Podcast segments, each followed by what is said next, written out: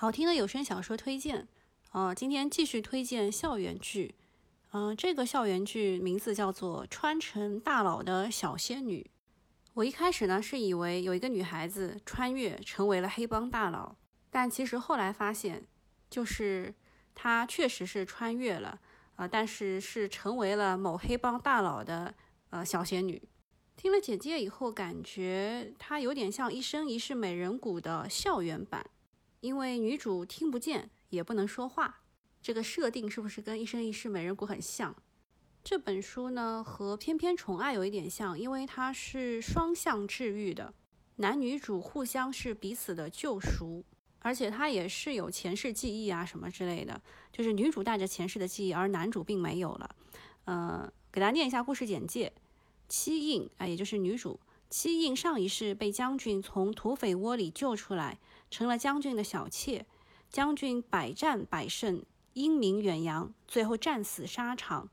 而小妾呢，悬梁自尽，追随将军而去。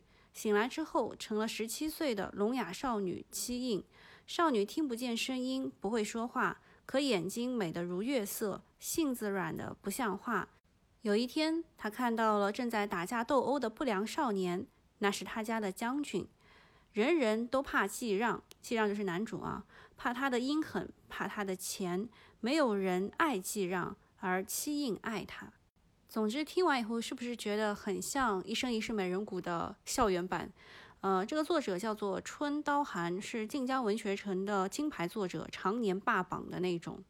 然后女主和旁白是由小苏叶来主播的。这是他人生中第一本旁白加主播的书，然后男主季让是讲故事的周末来主播的哦，我超喜欢周末的。然后我最近推的那几本，其实感觉都是类似的校园爱情故事，都是女主被捧在手心去关爱的那一种。其中呢，他的小仙女是最不虐的，然后穿成大佬的小仙女呢，当中会有两段有点虐。呃，偏偏宠爱的话是好几段都有点虐，大家自己根据受虐程度啊来选择你们喜欢的这个有声小说吧。好，今天就到这里了，我们下期再见，拜拜。